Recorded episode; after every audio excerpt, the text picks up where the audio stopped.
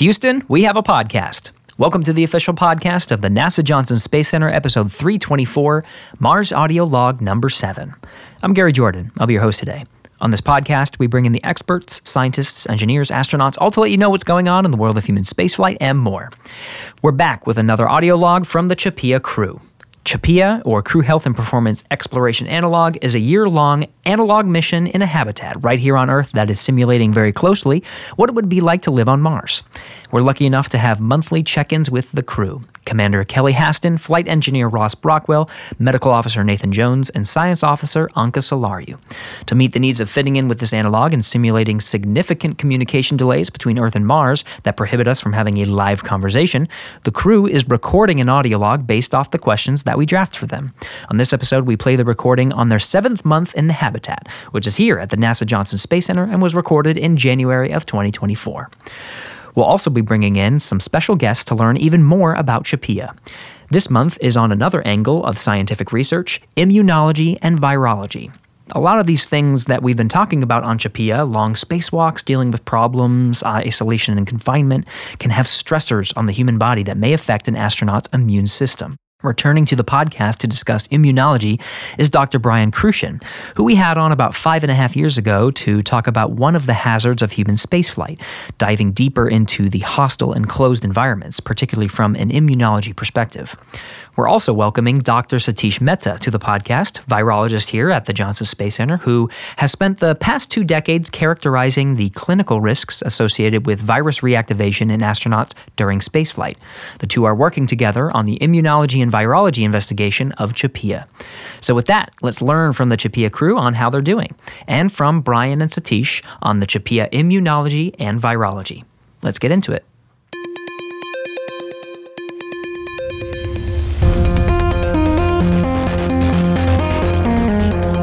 Minus five seconds and counting.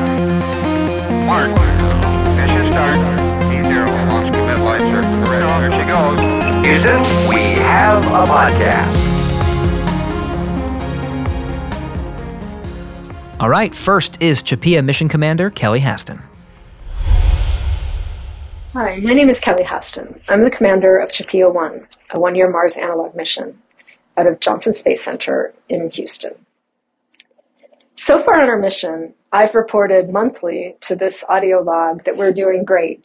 And the really good news is we continue to really do great. Um, I worry that that's boring to people, but I actually think that, that us feeling relatively happy and really just moving along well in the mission is such a good sign and such a delight for me that I can't help but but report it to you all. So I, I feel like that's really great. Um, and I, again, I just can't commend how how much uh, everyone on this mission, both the crew and also the people that support us, just continue to um, you know bring their energy and their best self to our efforts because we are doing a lot of things over and over again. And you know that's that's repetitive stuff can wear people down but i really see an energy here that's just so impressive and and i just i just love it. So um, overall we are solid strong happy and moving right along in this mission so in the last month, we have had some exciting highlights happen, um, and and they've been really nice. So as we neared the end of the holiday season, we actually hit our 50% point um, exactly. So that was on December 31st, which coincided with New Year's Eve, which was very nice. So we were able to celebrate both the new year and also our, our completion of 50% of our mission. Um, that was such a great feeling. Um, and I will put it in terms of some of the activities I do outside of this uh, mission, which is in my spare time, um, when I'm not being a stem cell biologist, I, I like to do ultra running and I run on the trails. And I do sometimes races and sometimes just running with my friends for really long stretches, like 50 or 100 miles. And uh, you know, those are long stretches, especially the races when you're going against a time uh, time limit and you have to make aid stations at a certain time. And one of my really good friends at home, Stan, he sent out um, he sent me this really cool PDF that showed me where I am relative, like what aid station I'm at relative to a bunch of the different races that I've either done or would like to do in my life. Um, and that was just a wonderful thing because it really made me reminded me that in a 100 mile race, you often don't even think about the race really starting or like you know, the hard part getting there until after the halfway point. And so I really felt like that when we hit 50%. It was like, wow, look at that. Like we're really only at the point where the race is getting started, you know, where the really tough stuff happens. And I'm not saying that it hasn't been tough and we haven't had our challenges in our first six months. But of course, the second half is, you know, happily on the way home on the downhill, but it's also still going to be tough, right? Because now we're starting to look forward to actually finishing and completing and, and all of the, all that that entails, including getting back to our family. So I would say that 50% was huge to hit that. And really soon after that, we also hit 200 days uh, on January 11th. And 200 days was also just a, a, delightful figure. So NASA has, I think, traditionally on the ISS had pretty big celebrations around 100 days. And so 100, 100 day increments are very important and, you know, start to mark you towards your full year. And so hitting 200 was was really just a delightful sort of milestone for the crew as well. Um, and so I think that those two milestones really dominated the last month for me. Um, we were also finishing up a really nice holiday season where we celebrated and and really tried to mark like some of the things that people do with their families so that we didn't miss our families as much and so forth. But but those were the real key uh, points I would say. Um, and and just I can't say how happy I am that we're you know at this point in the mission and feeling strong and, and content and and really just you know doing so well. Um, but one of the things that does actually come up with that sort of idea of you know here you are at the halfway point, like what are the things that you miss about Earth and that you would suggest for future missions? And so I have two. Both are sort of one is more on the personal side, and one is actually something that would accommodate a lot of different scenarios within the mission. So the first is that talking to your family, talking in quotes, because we don't talk directly to anyone um, on our in our family or friends, um, that is critical in your life, right? you know, maintaining your contacts, talking to the people that you love, taking care of them, helping them, having them help you so right now we're using audio, video, and uh, email, and all of those are limited for size. So there is uh, some sort of time constraints on how much you can actually send to people, how much content you can send to people. Um, I think that something in the future, as the technology gets better, um, for an actual Mars Mars mission, mission that would be amazing is either a hologram or um, virtual reality setting where your people can tape something for you and then you're actually sitting with more of a 3D representation or at least visually seeing that person in 3D. Um, it's a little bit less uh, limiting or or sort of um, a barrier than the the sort of looking at this computer screen. And so I think that would be a really exciting thing to have for future missions where people are actually away for even longer than a year, you know, several years undoubtedly when they go to Mars and, and have to actually and are going to be on the Martian surface. So personally, I think a way for your family to feel more, uh, you to feel more, even more attached to your family and friends is critical um, and would be amazing. Um, the second thing is a very robust, um, basically limb system or something that you can actually have, you know, a, a huge amount of data uh, in a system that's easily accessible and easily searchable. So I would say right now we have sort of a baseline of that between the things that the crew brought in personally and the things that NASA has provided for us for the mission. But I think that a really extensive system where there's a lot of references, a lot of ways for the people, the scientists and the astronauts on the mission to look up anything that they think of because you don't have an internet. So you need a lot of information at your fingertips for, you know, process like for for the experiments and for the things that you need to know for the mission itself, but also personally. So as an example, as a scientist, I like to read papers, but we're so used to being able to look up additional information once you read a paper. So you get inspired to be like, oh, I want to look at this part of this paper. And in here, that's pretty impossible in, in a quick way. And even to do that, you have to use data, you know, sort of data uh, size to actually get your, your partner or your, so your uh, friend to send you something to follow up. And it sort of blocks your flow as well because you're probably thinking about it in the moment. And then by the time you move on to something else and like a day later get, get something back from them, it's, you know, kind of gone. So I would say um, a robust system of, you know, resources around information is a critical thing, almost like a computer like on Star Trek, where you can query things and you can do it in a way that's interactive and, and so forth. So that would be something that I think is definitely doable and uh, would would definitely be you know in the future like make a huge difference for the crew um, in terms of their capability of doing both personal and uh, mission oriented research.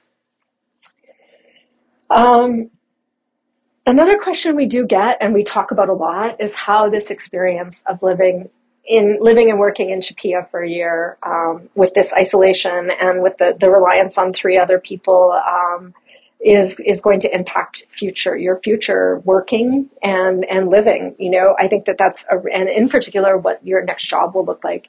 And i confess that it gives me a lot of thoughts around efficiency about how to pick a job where I know that we're making the best choices for the money being spent on the task at hand or the, the research at hand. So I think a lot about that. I also think about how to live my life um, in a, a, a way that is going to make the most of resources and not hopefully siphon off resources. So, you know, we've grown a little bit of our own food in here. I do a little bit of that at home. I'm pretty excited to do more of that. Um, and and maybe broaden the scope of that a little bit.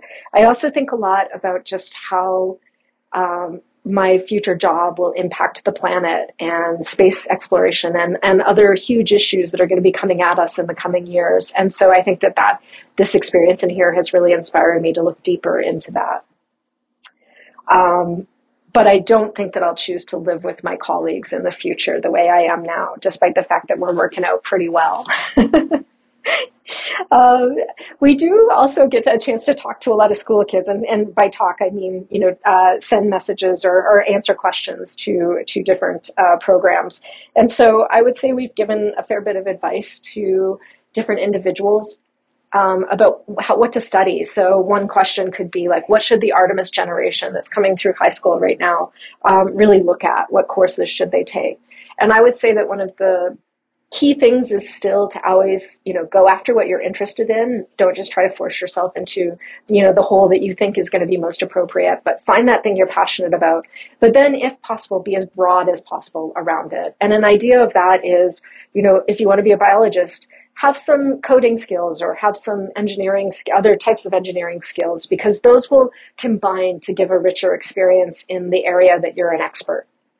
Um, I think engineering in general is just uh, such a, a, thoughtful process, uh, you know, thought, thought process sort of methodology, how to think in, you know, procedures and sort of go through a logical progression of how best to do things is really helpful.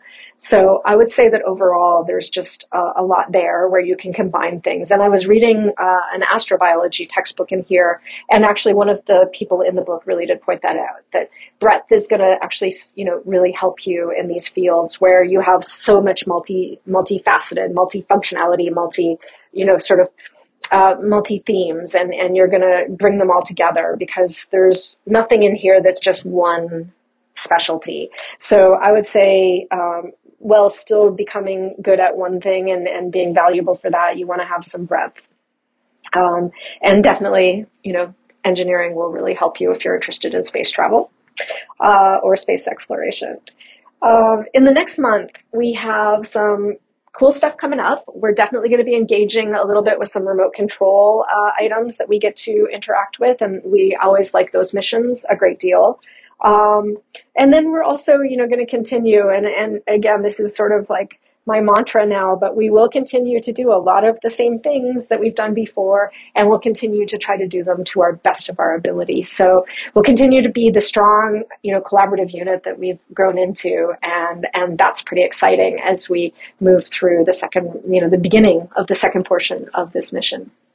As always, I thank you everyone for their interest, and I hope you have a really good day. Uh, wishing you the best possible day from from Analog Mars. All right, that was uh, Commander Kelly Haston kicking us off. Uh, really interesting analogy. She talked about being past that halfway point and relating it to her own experiences uh, running ultra marathons. And of course, those repetitive tasks are going to keep coming up, but uh, a wonderful attitude that Kelly and I'm sure the rest of the crew are going to bring um, to uh, crossing this major milestone. You know, it's interesting. I guess uh, you know we know that we uh, they are not having direct conversations with their family or nor with us, right? That's why we're doing these audio logs. Uh, there's not really that two way capability. But the interesting uh, suggestion of having a VR capability to talk with others and really immerse yourself and surround yourself not by the barrier of just a flat screen is certainly something that I found uh, particularly interesting in that suggestion. Uh, now, six months into the mission. Um, and also that ability uh, to have more information accessible right there on location. Of course, uh, we've heard from the crew about their uh, challenges with the internet access and capability, even just that file transfer that they've talked about, um, t- sometimes taking a long time to transfer files, simulating uh, the deep space network constraints of sending large files uh, really across the solar system uh, for a mission like this. But to have more data readily accessible uh, is certainly something that I thought was very interesting as well. Her appreciation towards efficiency, I thought, was interesting as well. Um, it's something that's true, I guess, for a CHAPEA mission, but to say that it's going to be applied in her own life, I found fascinating. But then also, not only that that level of efficiency in doing stuff uh, lean, but an appreciation for that impact on the world and uh, an appreciation of Earth uh, and taking care of the planet was, I thought, uh, uh, very interesting. Of course, I'm sure many of our listeners are thinking, what would it take for me to be a, a CHAPEA crew member or an astronaut? Uh, and what Kelly said is true and consistent with, with, what we find with many of the astronauts that we talk to on this podcast. Find something you're passionate about, um, not just something that you think will fit the mold of what an astronaut is.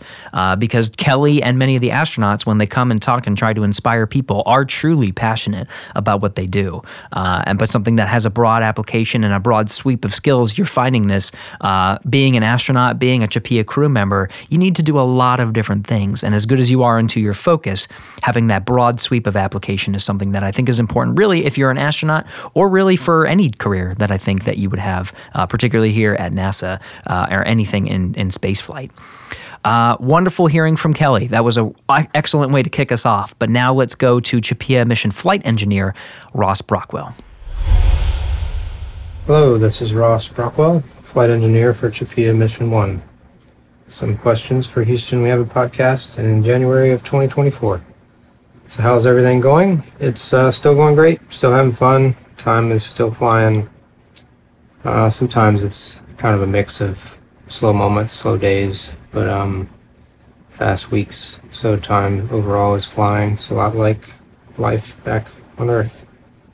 Tell us about some of the highlights of the activities and tasks of the last month. So, uh, New Year's was really fun. I think we talked about that a little bit before. Um, it was a good moment for us halfway through the mission. Um, it was uh, really neat to kind of imagine what it would really be like someday for the first group of humans to be on the other side of the sun. Um, mission day 200 was also a neat milestone so now more than halfway through, what do I miss about Earth that would be important and possible to develop for Mars? Well, I definitely miss uh, sunlight, natural light. I miss a view. I miss, uh, you know, open movement. I miss running a lot. Um, I miss vegetation and water, water features. Uh, and it's really kind of been fun to think about how to incorporate some of those things into a habitat design um, on on Mars. It would be interesting to do things with kind of a multi-purpose angle.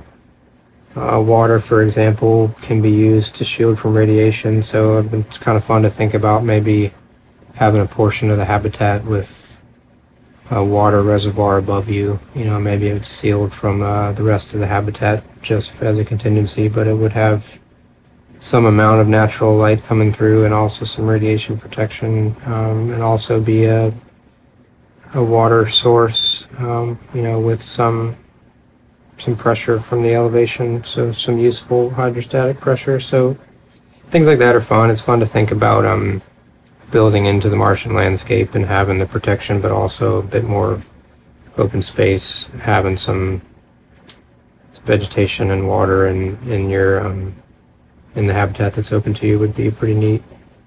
Um, a lot of positive practical reasons, but also aesthetic and psychological bonuses. Um, I've been thinking about animals too. How you know I miss kind of animals and pets, and it's funny to wonder how a dog or a cat would do in one third gravity. Uh, do I think living in Chapea will influence the way I interact with people in my work, uh, in my next job or my life? Um, yeah, definitely. I think it's can easily say this experience will have a big impact on the rest of my life. Um, some parts of it are, are as I expected and as I'd hoped. Um, some of the challenges will be very good experiences when this is over. Um, I still have several months to go, so I'm sure there'll be more. Um, a lot of the things, you know, you, you already kind of know, but doing something like this reinforces it, um, highlights things, and teaches you some of the nuance about, um, you know, how to appreciate the little things. Uh, while you remember the big picture. Uh, you can do both. They can reinforce each other and how important it is to work as a team, to appreciate, um, build on each other's strengths and each other's quirks. Um, also, how being sure the fundamentals are covered affords you the time and energy to explore, uh, be creative, try new things, have fun. Um, and you know time flies certainly reinforcing that kind of no matter what your circumstances it tends to if you are are working towards something uh, and it's around your interests, and time certainly flies. But also just to always try to have fun and try to continuously learn. For the artemis generation what are my suggestions for courses students should take in high school I think a well rounded education is extremely important. Um, math and science are fundamental, so I would definitely encourage people not to shy away from them. I think anyone can learn anything, especially with an insightful and patient teacher, and math and science can underpin so many other things that it's critical to have a, a baseline exposure to them. Um, but also, just to read as much as you can. Um, I think that systems engineering and ecology are going to be very important in the future, and you know they are now, of course. But I think studying them at a young age will help you approach the things you work on in your life with a certain systemic understanding, an ecological understanding that I think is critical and sadly is absent from a lot of things we do um, in human endeavor, but I think that they would be good for people to study. I also think languages are good for people to study um, for the way your brain works, the way you understand things, but obviously also for culture and travel and international cooperation um, and just confidence and perspective. I would say that that everyone young should study multiple languages if they can too what's coming up in the next month. So we have a drone and rover mission coming up, which they're always awesome. Um, they're fun. I'm going to try to finish a couple of the training things I've got on my plate that I'm looking forward to. I got a bunch of books to read. Uh, we've been talking recently about the Last of Us video game. We're going to kind of play as a group. It's for fun to do that. Try and solve the puzzles and experience it. It's pretty, uh, pretty good game. Pretty fun to play that way. So I'm looking forward to that. Um, we've got a 3D print project going on that's interesting. It's coming together. I'm sure there'll be some new EVA challenges to face that will be interesting, uh, and a couple of mission milestones coming up um, here in the second half. So I'm looking forward to all of that. So thanks again, and looking forward to next month's questions. Again, that was Ross Brockwell, flight engineer. Uh, Ross's theme, I guess, for uh, some of the things that he's thinking about is definitely around nature. Some of the things missing being the sunlight and outdoors. And I loved his suggestions for how to improve the habitat, thinking about introducing nature into the habitat uh, with, you know, definitely some aesthetic things, but the practical perspective of using water not only as radiation shielding, but I don't know if you've ever been to an aquarium and walked into one of the tunnels where the aquarium is above you. I was sort of imagining that when he was describing describing water being above as uh, radiation protection. I thought that was a really good idea. Not bad having a habitat pet either, whether it's a, a cat or a dog. Uh, not only just to have that that company, but something to take care of, and that maybe there's some psychological improvement uh, for anyone that does have pets. Uh, you can definitely see the benefit of having something to care for in the habitat. So certainly a good suggestion. But what's great about hearing from Ross is his positive attitude, um, just taking you know the his approach to the halfway point and his approach to the mission a lot of the things he was suggesting on on on how to think and, and what he's thinking of at this point in the mission all just positive and i think it's a reflection of really what everyone in the crew is feeling as well uh, no secret, though, that if you want to be an astronaut and be a part of this math, science, reading, language, uh, that round skill set seems to be a theme between Kelly and Ross so far. Okay, of course, as usual, we have two more crew members to hit, but before we do, we're going to first pause and take a moment to speak with Brian Crucian and Satish Mehta about the immunology and virology component of CHAPEA. Here we go. Brian and Satish, thank you so much for coming on Houston We Have a Podcast. It's a pleasure to have both of you. Thank you. Thank you very much. All right. Um, now, we're going to be talking about immunology and virology. Uh, but, Brian, why don't we start with you? We've had you on five and a half years ago to talk about one of the hazards of human spaceflight. We talked very much from an immunology perspective. Can you talk about um, uh, a little bit about yourself and a little bit about um, immunology and what you do? Well, Dr. Met and I are still here. Uh, Been here a while, right? Still yeah. trying to ascertain the, the status of the immune system in the astronauts. And through a series of flight studies, we've published a lot of articles characterizing that, trying to figure out if that is a clinical risk for deep space missions. And that's been largely successful. And so we're now working towards countermeasures for deep space missions. Uh, how do we rectify the problem? Restore immune function, and protect the astronauts. And that gets into the basic function of CHAPEA as an analog and as a validation of a countermeasure. Understood. Okay. Now, uh, Satish, you work very closely with uh, Brian, uh, and you have a history with virology specifically. That's right. Brian and I, we have been working for the last, I would say, two and a half decades, or maybe close to three. I have been here, you know, for more than three decades here at Johnson Space Center working virology part. So virology is very important aspect. It actually is supposed to be a very good early biomarker of uh, looking at the immunity. So that is why you know immunology and virology they are very closely related. You know, and that's what we have been doing.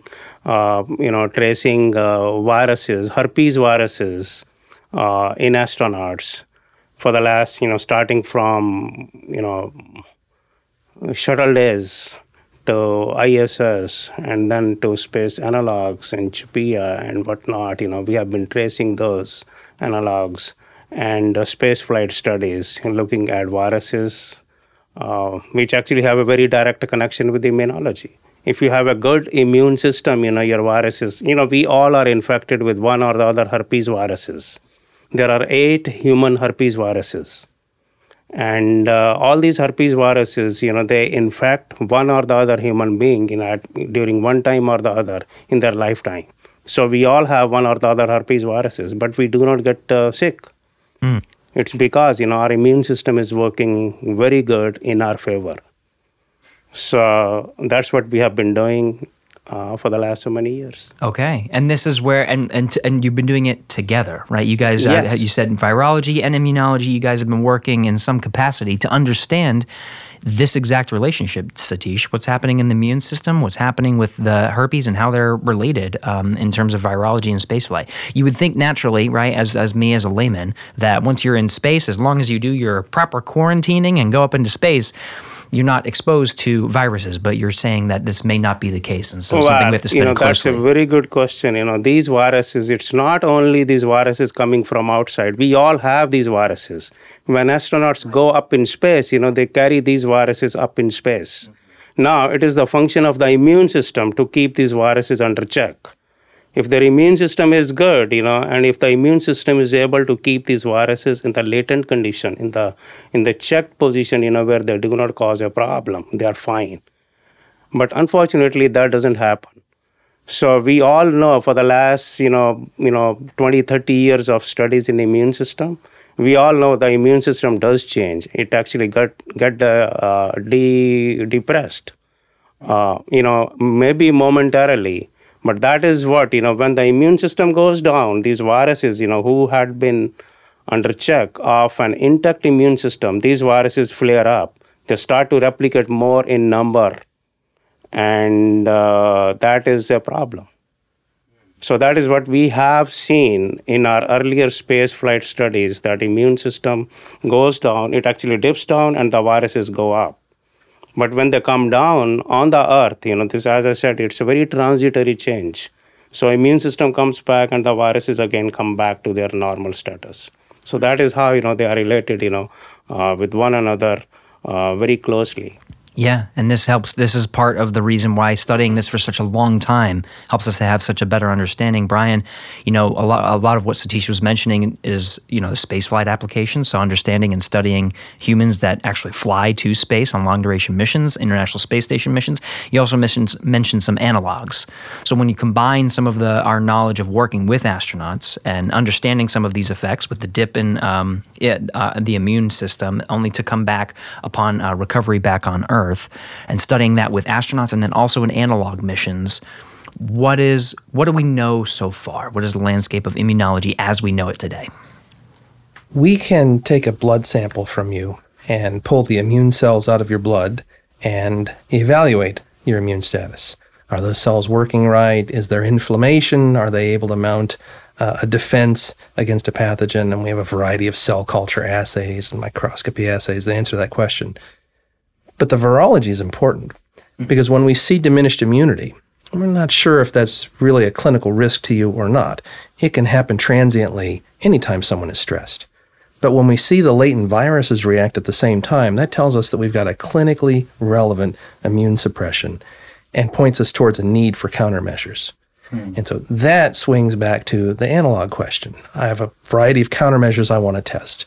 They could be nutritional, exercise, stress relieving techniques. And so, how do I test that? Well, the best place on Earth, pun intended, is a ground based space analog to start because it's expensive to take something to flight and it's nice to triage things on the ground before you take them to flight. Finding the best spaced analog is the relevant question. Head down tilt bed rest is great for bone and muscle loss, but it's not really good for immune because you don't really recreate those stressors associated with spaceflight the circadian issues, and all the things we think work to suppress the immune system. Mm. And so, an analog like CHAPEA, where you put people in a high fidelity simulated vehicle for a year long duration, we think might be an attractive analog to test immune countermeasures. So, when uh, let's dive into countermeasures for for for a minute, because you talked about okay, we have some understanding. So, what are the countermeasures that we can implement? With analogs that you've used in the past, um, in terms of looking at from virology and immunology, what are some of the considerations on what you think might be a good countermeasure to combating this dip in immune response? Uh, that's another good question. And the good news for ISS astronauts is that some of the countermeasures we've already put on orbit have been effective nice. at improving immune status. And we there's some evidence to suggest that aerobic exercise, resistive exercise, increased durations and loads have been particularly effective. Construction era crews compared to more recent crews, we definitely see an improvement. The bad news for deep space missions is a lot of those countermeasures, as they're currently constituted, don't translate well to deep space, where the habitable volume is less, there are power considerations, less frequent resupply, etc. So we need a countermeasure specific for deep space missions. Hmm. That's perfect. Yeah. And what you just talked about was yeah, the, not only the countermeasures, but introducing a lot of those stressors, which are, I think, more unique to CHAPEA. Can you talk about, uh, Satish, we'll go to you. Can you talk about when CHAPEA actually started coming into the conversation and you worked with Brian to say, hey, this is something we should be a part of, and let's start working and formulating what this experiment design is going to look like from an immunology and virology perspective? You know, um, as Brian mentioned, there are a lot of uh, different uh, uh analogs and uh, the problem with every analog is, you know, so there is one or the other item missing, you know, which would mimic the space program or the space flight. So having a long duration like CHAPEA for one year, you know, it was a very attractive thing, you know. So they are in a close environment and they are getting exposed to all kinds of things, you know, as happens to astronauts during international space flight. Uh, so that is that was a very attractive thing for us, you know, to test how the immune system would behave for that one year of duration with all the countermeasures, you know, being introduced. So that is why you know we wanted to take a look at that, you know, how these subjects who are in CHAPEA would respond to the countermeasures, you know, uh, that have been subjected to. And uh, again, you know, from looking at the virus point of view, you know, you need to make sure, you know, uh, this immune system is good enough to control those viruses, you know, which do not produce any problems later on in this stressful environment. So uh, I think one of the things we do need to uh, mention over here is stress. You know, we have been talking a lot, you know, of these things. Stress really plays a very important role, and we do in our immunology lab we do measure uh, stress markers. Uh, so, so they are like you know stress hormones, so cortisol, DHEA, salivary amylase, um, cytokines. You know, some of those things are very directly related, very much directly related to stress. And the way it works, you know, we actually have a model in the lab uh, that shows, you know, how stress controls um, the release of stress hormones through HPA, um, you know, and uh, sympathetic nervous system. And they produce these hormones, you know, to the larger quantity in an environment which is not normal. Right? You know so like you know when we are sitting in a room and you know having a very common conversation that is a different you know for maybe an hour or two but once you are there in a in a closed environment for a period of one year things are not the same. Right? So that is how you know your hormones start to behave differently and they start to get produced in larger quantities which would impact the immune system. You know larger quantity of the stress hormones again you know suppress the immune system. And again, you know, as we just mentioned a minute ago, you know, suppressed immune system does let these viruses release, you know, in the system more, and they start to replicate, they start to reproduce more and more, and that is how you know we actually try to connect these three things: um, stress hormones, uh, viruses, and immune system. Now, of course, for a ground based analog, you talked about the benefits of CHAPEA. You can introduce quite a number of stressors into um, a ground based analog. Uh, but you, you know, it's not. Ex- is, and that's a ground based analog is getting very close to the real thing, right? Real deep space, um, real deep space flight, going on a mission to Mars and the altered gravity fields and all of that. So, of course, when you're looking at an analog, you get most of the stressors, a lot of the stressors, but not all of the stressors. So, when you're analyzing and coming up with uh, an interpretation of the data on these are the stressors that are a part of this, but then trying to come up with the best model for what you predict would be as part of that actual space flight when you have the entirety of the stressors. Um, how do you properly analyze the data to come up with a good analysis of this is the this is the right mix of countermeasures that we think is going to work to help the immune system? So, in looking at possible ground analogs, the field deployment ones, Antarctica, NEEMO, are attractive because they're actual missions, but you have less control over them. There's so much from shipping to getting biosamples collected to how you're going to do your immediate processing that remains a challenge. Something like CHAPEA is right next to the laboratories, and you have much better control. And Dr. Douglas, the PI, has designed a study that can be conducted in, can, that can be conducted in a very integrated fashion. You can look at all the different aspects of physiology, including immunology and virology, coordinate that with the diet the crews are receiving, the exercise loads, and you can look at all of this in concert, which really helps clinical interpretation of the mm-hmm. results. Our ultimate customer is the NASA flight surgeon. This is the person that we're generating this data for, who's ultimately responsible for caring for the deep space crews.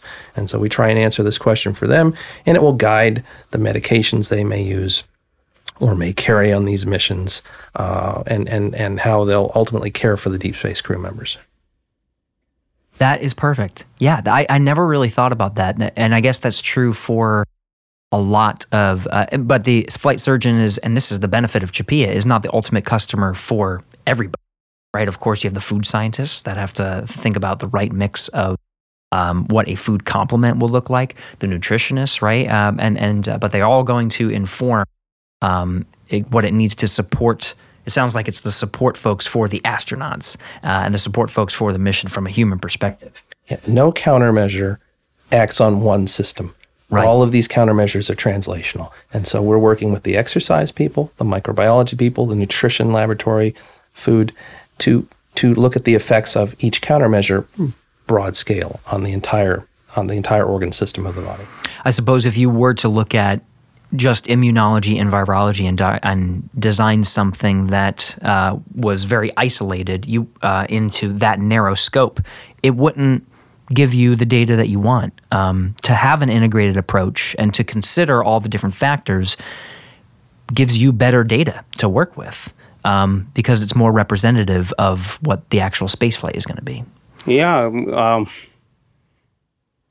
all analogs, as we just talked about, you know, they are different from one another. They have, I mean, one of the biggest thing which is missing in every analog on ground is the gravity, right? So whichever analog we we have or we try to use, Antarctic actually had been. Um, for many of our immune studies we have done, you know, it has been very closely associated. It has been very closely related uh, with some of the data we have gotten in terms of immune uh, changes.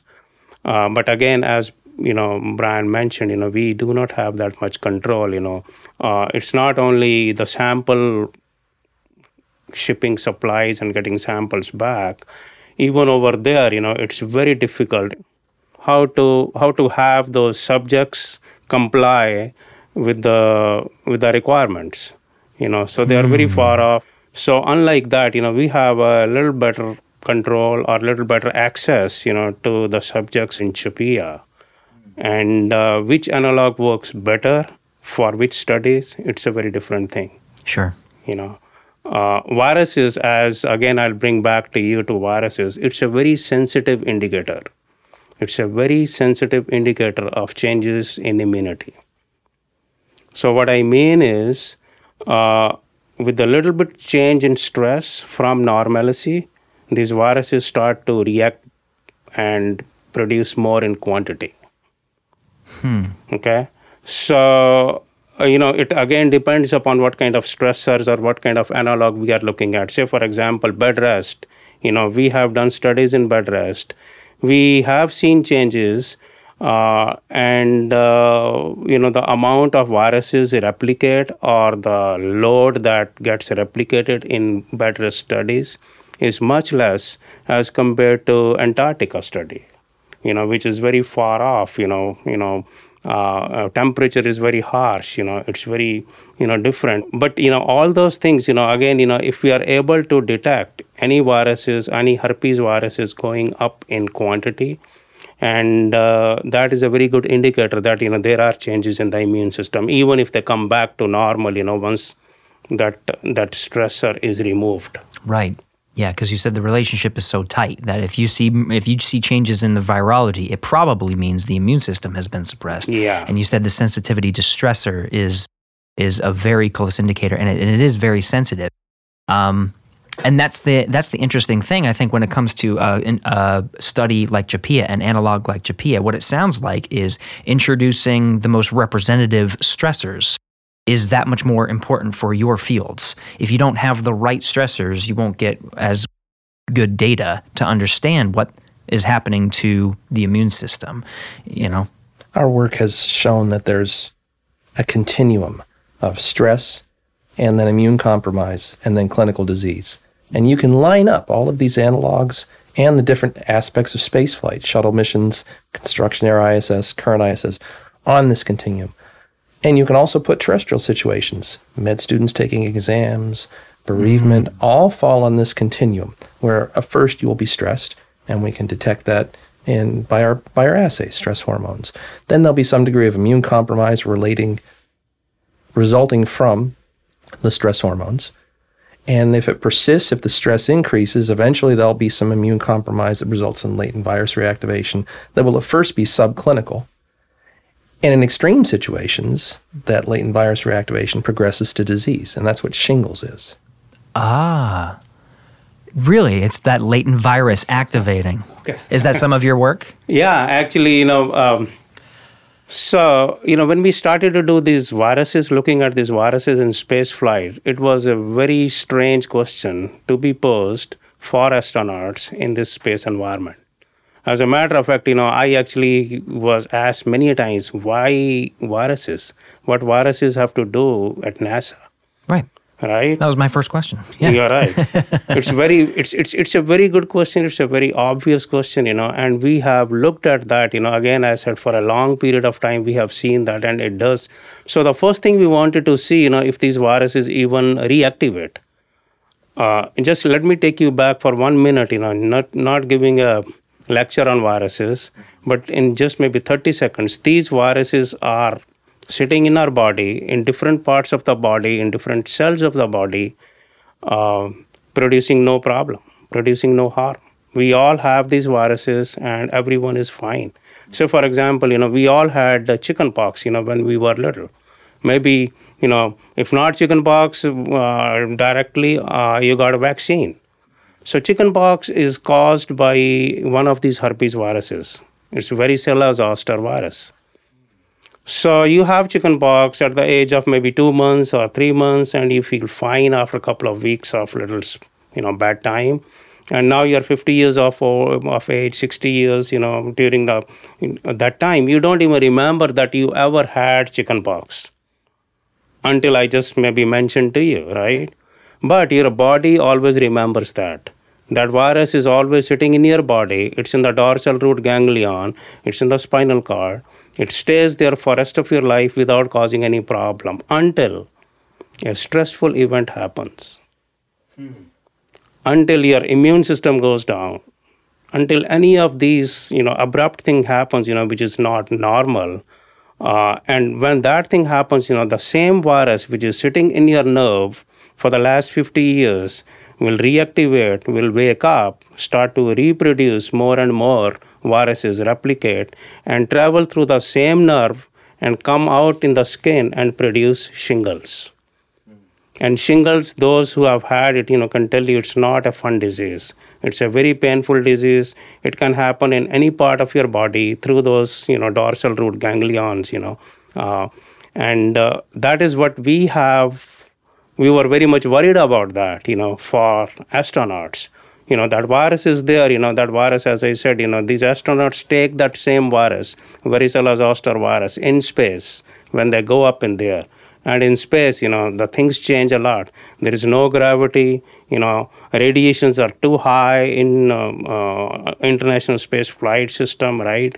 Uh, food is different the kind of environment they live in stress is is high. Again you know how a person perceives stress is different right? Uh, but all those things you know they affect these viruses and uh, it can happen that viruses replicate to produce a symptom.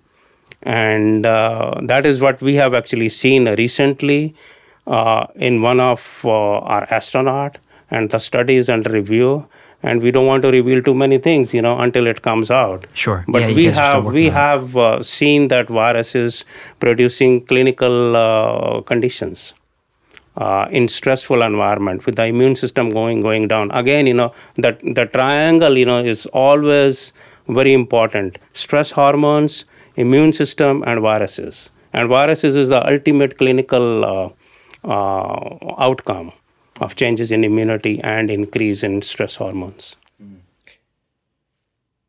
Yeah, and there are a number of different adverse clinical outcomes we're worried about related to immune compromise. But the virus question is particularly important because we all have them and we're carrying them with us to the moon and the planets beyond. You cannot screen these out with a pre flight quarantine. It's one of the few things that, that uh, quarantine will not be effective against. because it's always with us. Yeah.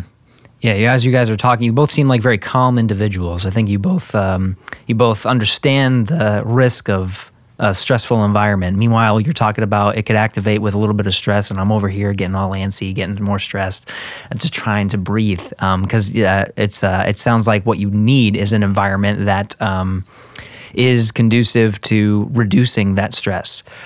Which is um, interesting for Chapea, right? Because Chapea is introducing the different stressors. This is part of it. As a, and I wonder if you know one of the things you talked about in terms of stress for Chapea, and I wonder if this is related to your study in immunology and virology, is the length of the study, um, just over time.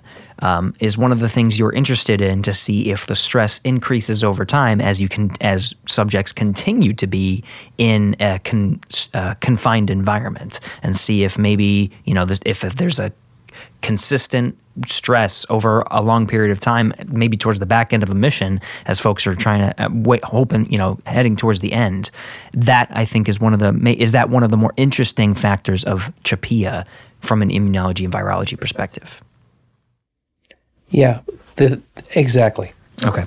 The uh, the duration is extremely important hmm. because it is a safe laboratory environment, and the crews know that. And we need to stress them out to make it just as bad as it is for astronauts. And so, how you do that is increasing the duration and increasing the fidelity. You want to make it look like a real vehicle or mm-hmm. real planetary habitat. Introduce those communication delays and all those other little nuances that increase stress, as it does for the astronauts.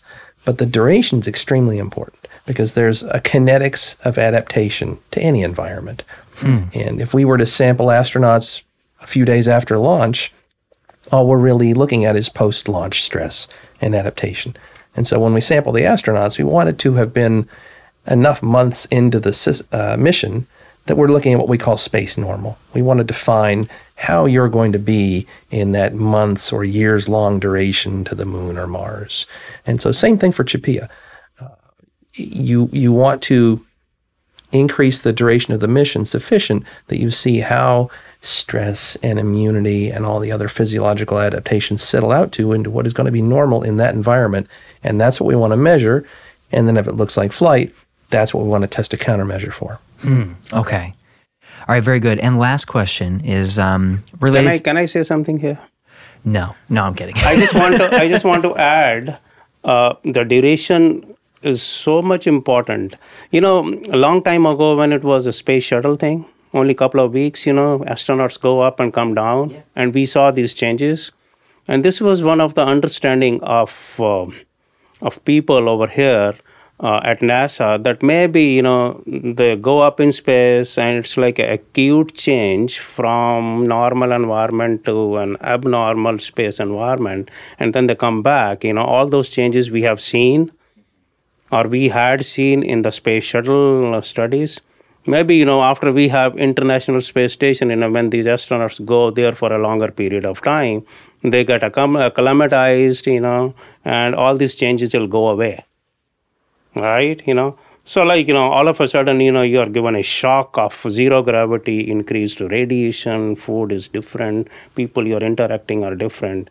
So that actually is, is an acute change. But you know, when the space shuttle uh, went away, and uh, we started uh, studies for long duration space flight, uh, which were few months and you know four, five, six, seven, eight months. You know, maybe that thing go away. It didn't go away.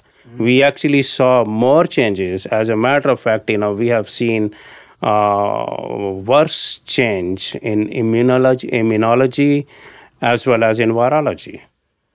So you know, so so so you know, as the duration, you know, even going to Mars, you know, all those things, you know, we actually have published these papers. You know, these these changes or these problems do not go away. As we have longer duration, immunology is going to be something you know we still have to monitor you know and with immunology you know comes all paraphernalia of things like viruses and immunology related diseases also hmm. so i think it's very important to study immunology in the long duration studies you know whatever we can do. So CHAPEA actually contributes a very significant role in studying immunology and virology for a longer period of time and how these uh, changes happen and how we can even control them with intervention of the co- countermeasures.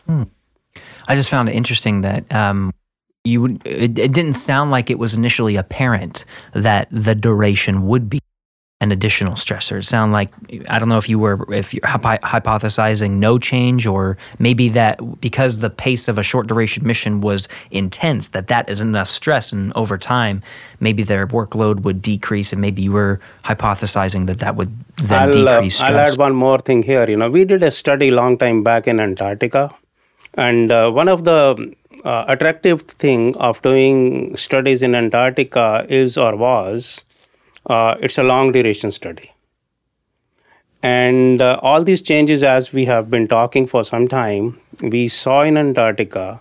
But the interesting thing was, you know, close to the time when they were going into Antarctica, going into winter over, and coming out of winter over was very interesting. That is where we saw the biggest change in viruses. You know, when they go into Antarctica, when they go into winter over, you know, so these viruses they really flare up in larger quantity. Hmm. And when they are close to be coming out, you know, so they started to feel a little bit maybe less stressed or maybe less worried. Okay, now there's only one week left, two week left, and we we, we started to see less changes there. Ah, so we have published relieved. those kinds of study, you know. So where you know it all is related with how you perceive stress, how you how your mind thinks about you know a good thing is coming in, so we don't need to worry about that, you know. So viruses also starts settling down. We published a case study of an ISS astronaut that had dermatitis issues related to the immune and viral problem. And we were able to line up disease flares with dockings, undockings, circadian shifts, uh, other significant mission stressors, and it basically correlated, meaning that stress is a granular thing. Spaceflight is a chronic stress with overlaid acute stressors that occur. And, and that's where we see our issues. And it, information like that can help them, mission planners, design the missions to be less stressful and reduce clinical risks. Whether it's a winter over in Antarctica or whether it's an ISS mission, you, the length of time helps you to find those acute moments. Um, excellent, excellent. All right, last question is on um, is on just having and this this particular analog study, CHAPEA.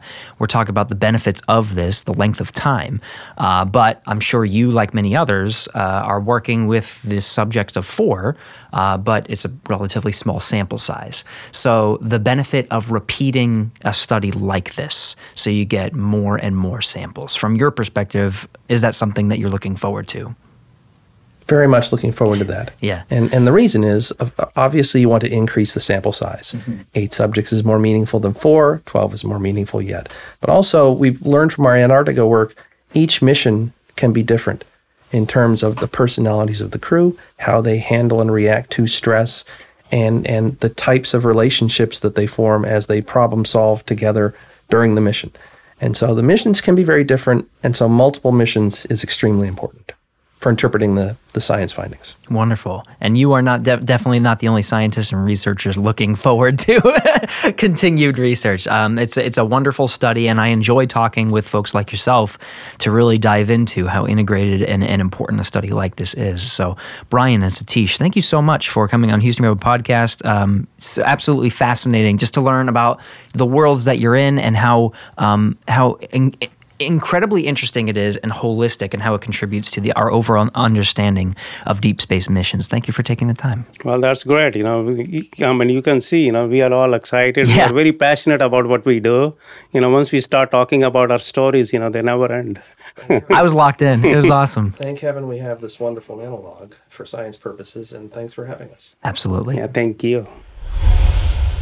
All right, uh, that was a great conversation with Brian and Satish. Two more audio logs to go. Let's first start with Medical Officer Nathan Jones. Hello, my name is Nate Jones. I'm the medical officer for CHAPEA Mission 1. Since we last checked in, we celebrated New Year's Eve, which was also the halfway point of the mission. This month, we celebrated Mission Day 200. Those were probably the highlights for us. Unfortunately, all the real fun places to celebrate the new year on Mars were all booked up, so instead of going out, we stayed in and ate a special meal. We also watched a movie together to celebrate the new year, and I think three out of the four of us actually fell asleep during the movie, So we decided to celebrate the new year a little ahead of Houston. We ended up putting on cone hats and took a few moments to commemorate the new year as a crew. We called it a night not too long after that. And for day 200, it was basically any other day in the HAB other than the fact that we had a small celebration at the end of the day. Regarding things on Earth that we would want to be given priority for development on Mars, we had an interesting discussion the other day around that exact question. And it was sort of at what point would you want to start putting other types of uh, buildings on Mars? For instance, when do you put in a building solely for recreation? When do you think it would be a good idea to put in places to shop? There are things that I think probably ought to come first. For one, I know I miss being out in nature. So I think in order to help prevent people from being homesick, it would be important to find ways to recreate a lot of the feeling uh, of being in nature. Astronauts, I've often heard uh, quoted as saying they miss the wind and the smells of Earth. And so I think it would be possible to recreate a lot of the uh, sensory of being in nature on Mars. And uh, so that's something I think we should do. For instance, you could start with virtual reality, but I think it'd be a good idea to uh, develop something that feels like grass, maybe actually grow grass there, or have sand that you can have in your toes, a varying breeze, the smell of uh, dirt, plants, dew, um, and then one that I think would be big for me is the feeling of radiant heat on the skin. And I don't think that would be too hard to replicate. I was also asked if uh, the CHAPEA mission would influence how I interact with people at work after the mission. I've actually been reading a lot of books on leadership, and so I hope to take a lot of those uh, lessons and skills back with me to Earth. I also think that the soft skills, such as better communication, will be helpful in the ER as well. Another question I was asked is uh, what suggestions I might have for courses for students to take in high school. I think students should focus on whatever interests them most. If you focus on things that uh, you can pursue with passion, the work you do will just be that much better. Yes, scientists will uh, still be needed in the future. We're going to need all the STEM professions for sure. But I think the moon and Mars will also need people like artists. There's no way someone is going to make it on the moon for 378 days without books, music, and entertainment. So find what you're passionate about and pursue it and find ways to apply it. What's coming up in the next month? Well, first thing that I can think of is Groundhog Day. We actually watched the movie at one point and joked that it sometimes feels like Groundhog Day in the Hab. Uh, we're going to also hit the three fifths point of the mission next month, and so we've got another milestone already coming up. And after that, we uh, get to see how Valentine's Day goes whenever you're 250 million miles away from your significant other. I know I prepared something uh, for my wife at home, and I'm hoping it works out better than my anniversary plans worked out, but we'll see. That's it for now. I hope you all enjoy the update. All right, again, that was Medical Officer Nathan Jones. Really appreciated his uh, dry sense of humor in this one. Uh, I locked into his description of things, uh, you know, one of the first elements to bring to improve the habitat. He was approaching it from a very futuristic perspective of Mars with shopping and recreation. Uh, so he was really thinking about the holistic view. You know, if we had everything, what would probably be the first thing we would want? Matching Ross's theme of nature, uh, but not, but also, I guess, not just from the perspective of missing nature or wanting to be in nature, but really those sensory elements, the feel of the grass, the smell of the dew. Very interesting to hear some of the things that are missed as they're uh, in the habitat.